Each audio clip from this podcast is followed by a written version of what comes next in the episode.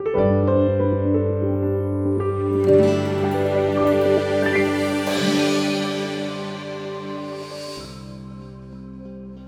ನಾಮಕ್ಕೆ ಸ್ತೋತ್ರವಾಗಲಿ.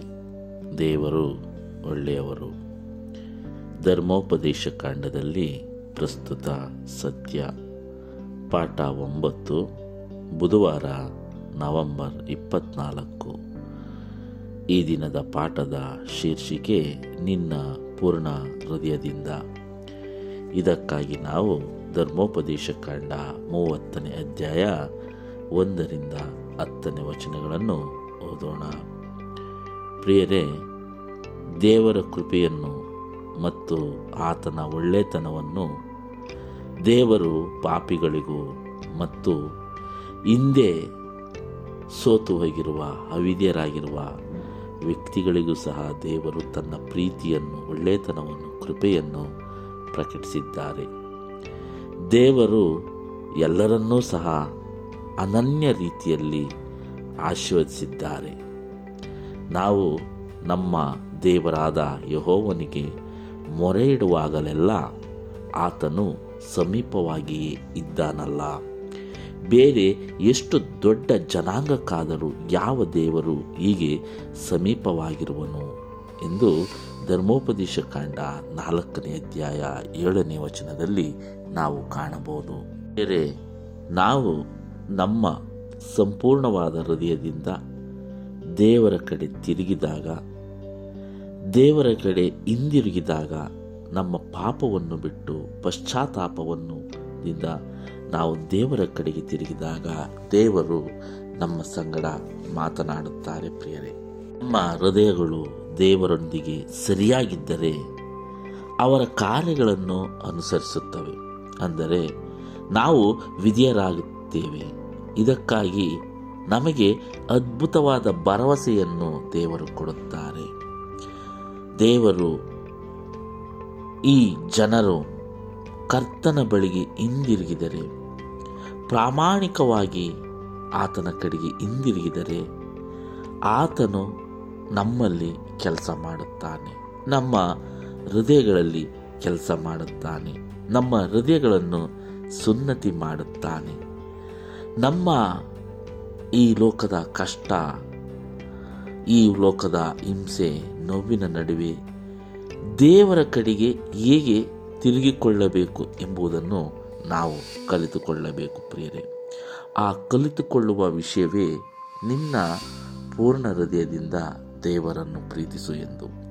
ಹೌದು, ಈಗಿರುವ ಶೋಧನೆಗಳು ಬಲಹೀನತೆಗಳ ಮಧ್ಯೆ ದೇವರ ಜೊತೆ ಹೆಜ್ಜೆ ಹಾಕುವುದು ಕಷ್ಟಕರವಾಗಿದೆ. ಆದರೂ ಸಹ ಈ ಎಲ್ಲ ಶೋಧನೆಗಳಿಂದ ಎಲ್ಲ ಕಷ್ಟಗಳನ್ನು ಬದಿಗೊತ್ತಿ ನಾವು ದೇವರ ಸಂಗಡ ನಡೆದಾಗ ನಮ್ಮ ಹೃದಯಗಳನ್ನು ಬದಲಾಯಿಸಲು ದೇವರು ನಮ್ಮ ಹೃದಯಗಳಲ್ಲಿ ಕಾರ್ಯ ಮಾಡುತ್ತಾರೆ.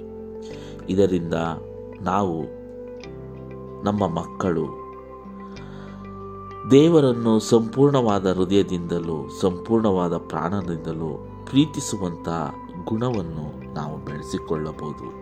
ಹಾಗೂ ಆ ದೇವರು ಕೊಡುವ ವಾಗ್ದಾನದ ದೇಶದಲ್ಲಿ ನಾವು ಪ್ರವೇಶ ಪಡೆಯಬಹುದು. ನಾವು ಧರ್ಮೋಪದೇಶ ಕಾಂಡ ಮೂವತ್ತನೇ ಅಧ್ಯಾಯ ಒಂದರಿಂದ ಹತ್ತನೇ ವಚನವನ್ನು ಓದೋಣ.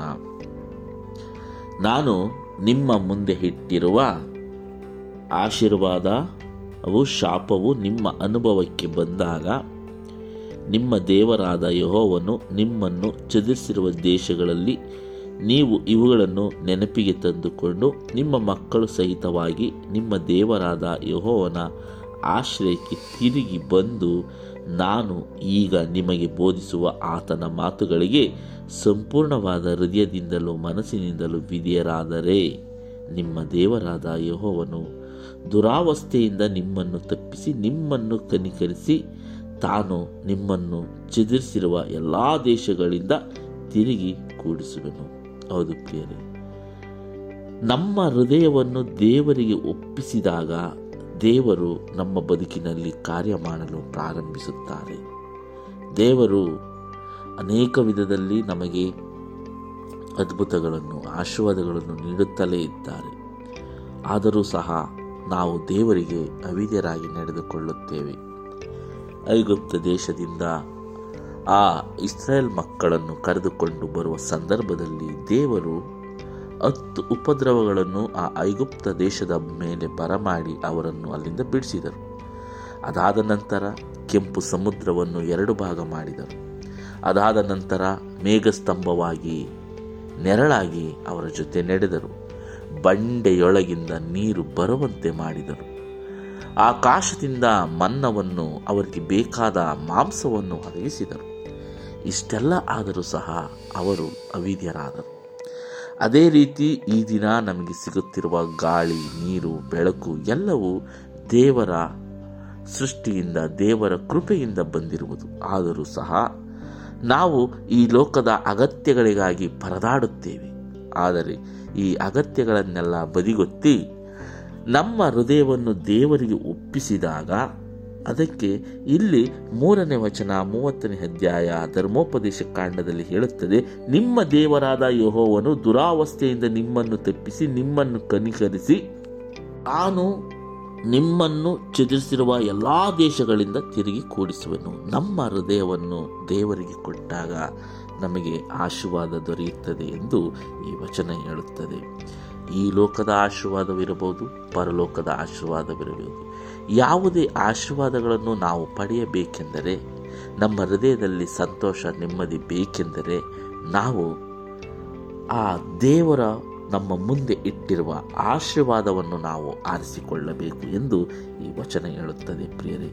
ನಿಮ್ಮಲ್ಲಿ ಯಾರಾದರೂ ಭೂಲೋಕದ ಕೊನೆಯವರೆಗೂ ಒಯ್ಯಲ್ಪಟ್ಟರೂ ಅಲ್ಲಿಂದಲೂ ನಿಮ್ಮ ದೇವರಾದ ಯಹೋವನು ಅವರನ್ನು ಕರೆತಂದು ನಿಮ್ಮ ಪಿತೃಗಳಿಗೆ ಸ್ವಾಸ್ಥವಾಗಿದ್ದ ದೇಶದಲ್ಲಿ ಸೇರಿಸಿ ಅದು ನಿಮಗೂ ಸ್ವದೇಶವಾಗುವಂತೆ ಮಾಡಿ, ನಿಮಗೆ ಮೇಲನ್ನುಂಟು ಮಾಡಿ, ಪಿತೃಗಳಿಗಿಂತಲೂ ಅಧಿಕವಾಗಿ ನಿಮ್ಮನ್ನು ಹೆಚ್ಚಿಸುವನು.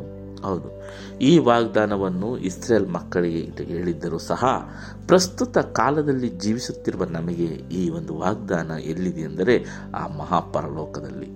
ಆ ದಿನ ಆ ಪೂರ್ವಿಕರು ಈ ಲೋಕದಲ್ಲಿದ್ದ ಕಾನಾನ್ ದೇಶವನ್ನು ವಶಪಡಿಸಿಕೊಳ್ಳಲು ಆ ದೇಶವು ಆಲೋಚನೆಯನ್ನು ಅರಿಯುವಂಥ ಸ್ಥಳ. ಅಲ್ಲಿ ದೇವರು ನಮಗೆ ಕೊಟ್ಟಿದ್ದಾರೆ ಎಂದು ಪ್ರಯಾಣ ಬಿಡಿಸಿದರು ಆದರೆ ಈ ದಿನ ನಾವು ಈ ಲೋಕದಲ್ಲಿ ಯಾವ ಕಾನನ್ ದೇಶವೂ ಇಲ್ಲ. ಆದರೆ ಆ ಪರಮ ಕಾನನ್ ಸೇರಬೇಕೆಂಬ ಗುರಿಯಲ್ಲಿ ನಾವು ಹೋಗುವಾಗ ನಮಗೂ ಸಹ ಈ ಆಶೀರ್ವಾದ ಅನ್ವಯಿಸುತ್ತದೆ ಎಂದು ಈ ವಚನ ಹೇಳುತ್ತದೆ ಪ್ರಿಯರೇ. ನಿಮ್ಮ ದೇವರಾದ ಯಹೋವನು ನಿಮ್ಮ ಮತ್ತು ನಿಮ್ಮ ಸಂತತಿಯವರ ಹೃದಯಕ್ಕೆ ಸುನ್ನತಿ ಮಾಡುವನು. ಆಗ ನೀವು ಆತನನ್ನು ಸಂಪೂರ್ಣವಾದ ಹೃದಯದಿಂದಲೂ ಮನಸ್ಸಿನಿಂದಲೂ ಪ್ರೀತಿಸಿ ಬದುಕಿಕೊಳ್ಳುವಿರಿ. ಹೌದು ಪ್ರಿಯರೇ, ನಾವು ದೇವರ ಕಡೆಗೆ ತಿರುಗಬೇಕೆಂದು ಆಲೋಚನೆ ಮಾಡಿದಾಗ ದೇವರೇ ನಮ್ಮ ಹೃದಯದಲ್ಲಿ ಕಾರ್ಯ ಮಾಡಿ ನಮ್ಮ ಹೃದಯವನ್ನು ಸುನ್ನತಿಪಡಿಸುತ್ತಾರೆ ಎಂದು ಈ ವಚನ ಹೇಳುತ್ತದೆ. ನಿಮ್ಮ ದೇವರಾದ ಯಹೋವನು ಆ ಶಾಪಗಳನ್ನೆಲ್ಲ ನಿಮ್ಮನ್ನು ದ್ವೇಷಿಸಿ ಹಿಂಸಿದ ನಿಮ್ಮ ಶತ್ರುಗಳ ಮೇಲೆಯೇ ಬರಮಾಡುವನು. ರೇ ದೇವರ ಗುಣಗಳನ್ನು ನಾವು ಧರಿಸಿಕೊಳ್ಳದಿದ್ದರೆ ದೇವರು ಪ್ರೀತಿ ಸ್ವರೂಪಿ, ಹಾಗಾಗಿ ನಮ್ಮಲ್ಲೂ ಪ್ರೀತಿ ಇರಬೇಕು. ನಿನ್ನಂತೆಯೇ ನಿನ್ನ ನೆರೆಯವರನ್ನು ಪ್ರೀತಿಸಬೇಕು, ಆ ಗುಣ ನಮ್ಮಲ್ಲೂ ಇರಬೇಕು. ನಾವು ನಿನ್ನಂತೆಯೇ, ನಾವು ನಿನ್ನ ನೆರೆಯವರನ್ನು ಪ್ರೀತಿಸದೆ ಇದ್ದರೆ ಅದೇ ನಮ್ಮ ಶತ್ರುತ್ವ ಎಂದು ಸತ್ಯವೇದ ಹೇಳುತ್ತದೆ. ಹೌದು. ಪ್ರಿಯರೇ, ನಮ್ಮಲ್ಲಿ ಈ ಲೋಕದಲ್ಲಿ ಯಾರೂ ನಮಗೆ ಶತ್ರುಗಳು ಇರಬಾರದು. ಎಲ್ಲರನ್ನು ಪ್ರೀತಿಸುವಂಥ ಸ್ವಭಾವ ನಮ್ಮದಾಗಿರಬೇಕು. ಹಾಗಾಗಿ ಈ ನಮ್ಮಲ್ಲಿ ಆ ಒಂದು ದ್ವೇಷದ ಗುಣ ಸ್ವಭಾವ ನಮ್ಮಲ್ಲಿ ಬೆಳೆಸಿಕೊಂಡರೆ ನಾವು ದೇವರ ಮಕ್ಕಳಾಗಲು ಸಾಧ್ಯವಿಲ್ಲ. ಹಾಗಾಗಿ ಆ ಒಂದು ಪರಲೋಕ ರಾಜ್ಯವನ್ನು ನಾನು ನಿಮಗೆ ಕೊಡುವುದಿಲ್ಲ ಎಂಬುದರ ಅರ್ಥವೇ, ನಿಮ್ಮನ್ನು ದ್ವೇಷಿಸಿ ನಿಮ್ಮ ಶತ್ರುಗಳ ಮೇಲೆ ಬರಮಾಡುವೆನು ಎಂದರೆ, ಆ ಸೈತಾನನ ಸಂಗಡ ನಡೆಯುವವರೇ ದೇವರಿಗೆ ಶತ್ರುಗಳು ಎಂದು ಈ ವಚನ ಹೇಳುತ್ತದೆ. ನೀವಾದರೂ ಯಹೋವನ ಮಾತಿಗೆ ಪುನಃ ವಿಧೇಯರಾಗಿ ನಾನು ಈಗ ನಿಮಗೆ ಬೋಧಿಸುವ ಆತನ ಆಜ್ಞೆಗಳಂತೆ ನಡೆಯುವಿರಿ. ಮತ್ತು ನಿಮ್ಮ ದೇವರಾದ ಯಹೋವನು ನಿಮ್ಮ ಸಂತಾನ, ಪಶು ವ್ಯವಸಾಯಗಳನ್ನು ಹೆಚ್ಚಿಸಿ ನಿಮ್ಮ ಎಲ್ಲ ಪ್ರಯತ್ನಗಳನ್ನು ಸಫಲಪಡಿಸಿ ನಿಮಗೆ ಮೇಲನ್ನುಂಟು ಮಾಡುವನು. ನೀವು ನಿಮ್ಮ ದೇವರಾದ ಯಹೋವನ ಮಾತಿಗೆ ವಿಧಿಯರಾಗಿ ಈ ಧರ್ಮಶಾಸ್ತ್ರದ ಆಜ್ಞಾವಿಧಿಗಳನ್ನು ಅನುಸರಿಸಿ ಸಂಪೂರ್ಣವಾದ ಹೃದಯದಿಂದಲೂ ಮನಸ್ಸಿನಿಂದಲೂ ಆತನ ಕಡೆಗೆ ತಿರುಗಿಕೊಳ್ಳಲು ಆತನು ನಿಮ್ಮ ಪಿತೃಗಳ ವಿಷಯದಲ್ಲಿ ಸಂತೋಷಪಟ್ಟ ಹಾಗೆಯೇ ನಿಮ್ಮ ವಿಷಯದಲ್ಲಿಯೂ ತಿರುಗಿ ಸಂತೋಷಪಟ್ಟು ನಿಮಗೆ ಮೇಲನ್ನುಂಟು ಮಾಡುವನು. ಧರ್ಮೋಪದೇಶ ಕಾಂಡ ಮೂವತ್ತನೇ ಅಧ್ಯಾಯ ಒಂದರಿಂದ ಹತ್ತನೇ ವಚನದವರೆಗೂ ಓದಿದಾಗ ಇದರಲ್ಲಿ ಆಶೀರ್ವಾದವಿದೆ, ಶಾಪವಿದೆ. ಯಾವುದನ್ನು ಆಯ್ಕೆ ಮಾಡಿಕೊಂಡರೆ ಏನು ಸಿಗುವುದು? ಆಶೀರ್ವಾದವನ್ನು ಆಯ್ಕೆ ಮಾಡಿಕೊಂಡರೆ ನಿಮ್ಮ ಬದುಕು ಎಷ್ಟು ಸುಂದರವಾಗಿರುವುದು? ಶಾಪವನ್ನು ಆಯ್ಕೆ ಮಾಡಿಕೊಂಡರೆ ನಮ್ಮ ಬದುಕು ಎಷ್ಟು ಕಠೋರವಾಗಿರುವುದು ಎಂಬ ಎರಡು ವಿಷಯಗಳನ್ನು ಇಲ್ಲಿ ಮೋಶೆಯ ಧರ್ಮಶಾಸ್ತ್ರದಲ್ಲಿ ಇಲ್ಲಿ ಪ್ರಕಟಿಸಿದ್ದಾರೆ ಪ್ರಿಯರೇ. ಹಾಗಾಗಿ ನಾವು ದೇವರ ಜೊತೆ ನಡೆಯಬೇಕೆಂದರೆ ದೇವರ ಗುಣ ಸ್ವಭಾವಗಳು ನಮ್ಮಲ್ಲಿ ಬೆಳೆಕೊಳ್ಳ ಬೆಳೆದುಕೊಳ್ಳಬೇಕು. ಆ ರೀತಿ ಗುಣ ಸ್ವಭಾವಗಳನ್ನು ಇಟ್ಟುಕೊಂಡು ನಾವು ಜೀವಿಸಿದಾಗ ಮಾತ್ರ ಆ ಆಶೀರ್ವಾದ ದೇವರ ಹೃದಯ ನಮ್ಮಲ್ಲಿ ನಮ್ಮಲ್ಲಿ ಬರುತ್ತದೆ ಎಂದು ಈ ವಾಕ್ಯ ಹೇಳುತ್ತದೆ. ಹಾಗಾಗಿ ನಾವು ಆಶೀರ್ವಾದವನ್ನು ಆಯ್ಕೆ ಮಾಡಿಕೊಂಡು ಆ ಪರಮಕಾನ ಸೇರುವ ತನಕ ನಾವು ಆ ಪವಿತ್ರವಾದ ಆಶೀರ್ವಾದದ ಆ ಒಂದು ದಾರಿಯಲ್ಲಿ ನಡೆಯುವುದಕ್ಕೆ ನಾವೆಲ್ಲರೂ ಒಂದಾಗಿ ಪ್ರಯತ್ನಿಸೋಣ ಎಂದು ಈ ಪಾಠ ಹೇಳುತ್ತದೆ ಪ್ರಿಯರೇ. ಮತ್ತೆ ಮುಂದಿನ ಪಾಠದಲ್ಲಿ ಭೇಟಿಯಾಗೋಣ. ವಂದನೆಗಳೊಂದಿಗೆ. ಆಮೇಲೆ